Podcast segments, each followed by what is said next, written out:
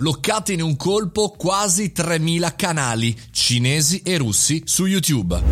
Buongiorno e bentornati al caffettino, sono Mario Moroni e oggi parliamo di YouTube che sembrerebbe andare in continuità con quella che era l'amministrazione la, eh, Trump. Sì, perché? Perché appunto l'aspetto geopolitico è importante, ma è importante anche l'aspetto geopolitico nel mondo del business, perché insomma L'azienda di Google, YouTube, ha appena chiuso quasi 3.000 canali tra cinesi e russi. Per di più sono spam e anche, diciamo così, propaganda. Però c'è anche di più, c'è anche un aspetto più politico. Vi ricordate qualche tempo fa quando eh, eravamo tutti molto preoccupati dagli attacchi terroristici? Beh, insomma, sicuramente ha ragione, in alcuni casi forse po' eccessivamente a torto. Bene, in quel periodo YouTube aveva preso proprio una divisione per andare a cancellare, chiudere canali in lingua araba. Alcuni chiaramente ha ragione, altri messi in mezzo chiaramente. Ed ora più o meno sta accadendo la stessa cosa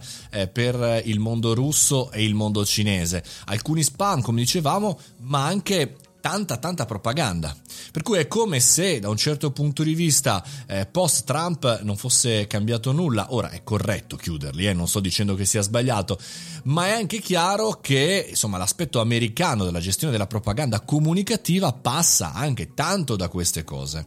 Eh, è un problema risolto? No, e la cosa che a me stupisce di più in realtà è il fatto che siamo nel 2021, parliamo di machine learning, parliamo di mille altre cose ma poi insomma, bisogna in qualche maniera mettere una firma su un documento per poter chiudere di botto eh, migliaia di canali. No, ma non si può fare in automatico, ragazzi, YouTube. Cioè, qual è il problema nel riconoscere una lingua eh, con tutta la vostra tecnologia e capire fondamentalmente che quei canali devono essere non chiusi dopo un tot, ma immediatamente bloccati? Qual è il problema tecnico? È così difficile? Ora magari sottovaluto la parte di tecnologia, però a me sembra, la percezione è questa mia, che ci sono delle ondate, delle ondate di chiusura, delle ondate di apertura a seconda di come cambia il vento, no?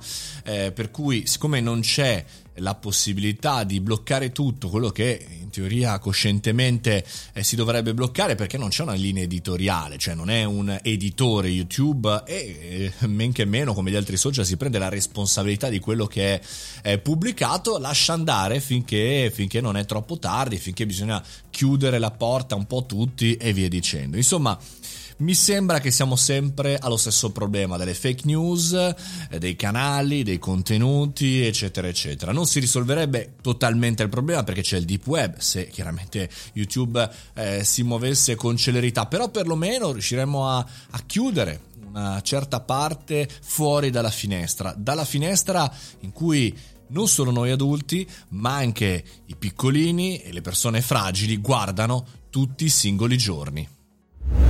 E con questo concludiamo anche il caffettino di oggi. Fatemi sapere cosa ne pensate sul nostro canale Telegram Mario Moroni Canale o sul mio account anche Instagram Mario Moroni oppure sul sito mariomoroni.it dove volete. Basta che ci rivediamo, anzi ci risentiamo qui domani mattina a 7.30 davanti alla macchinetta del caffè. Fatti bravi!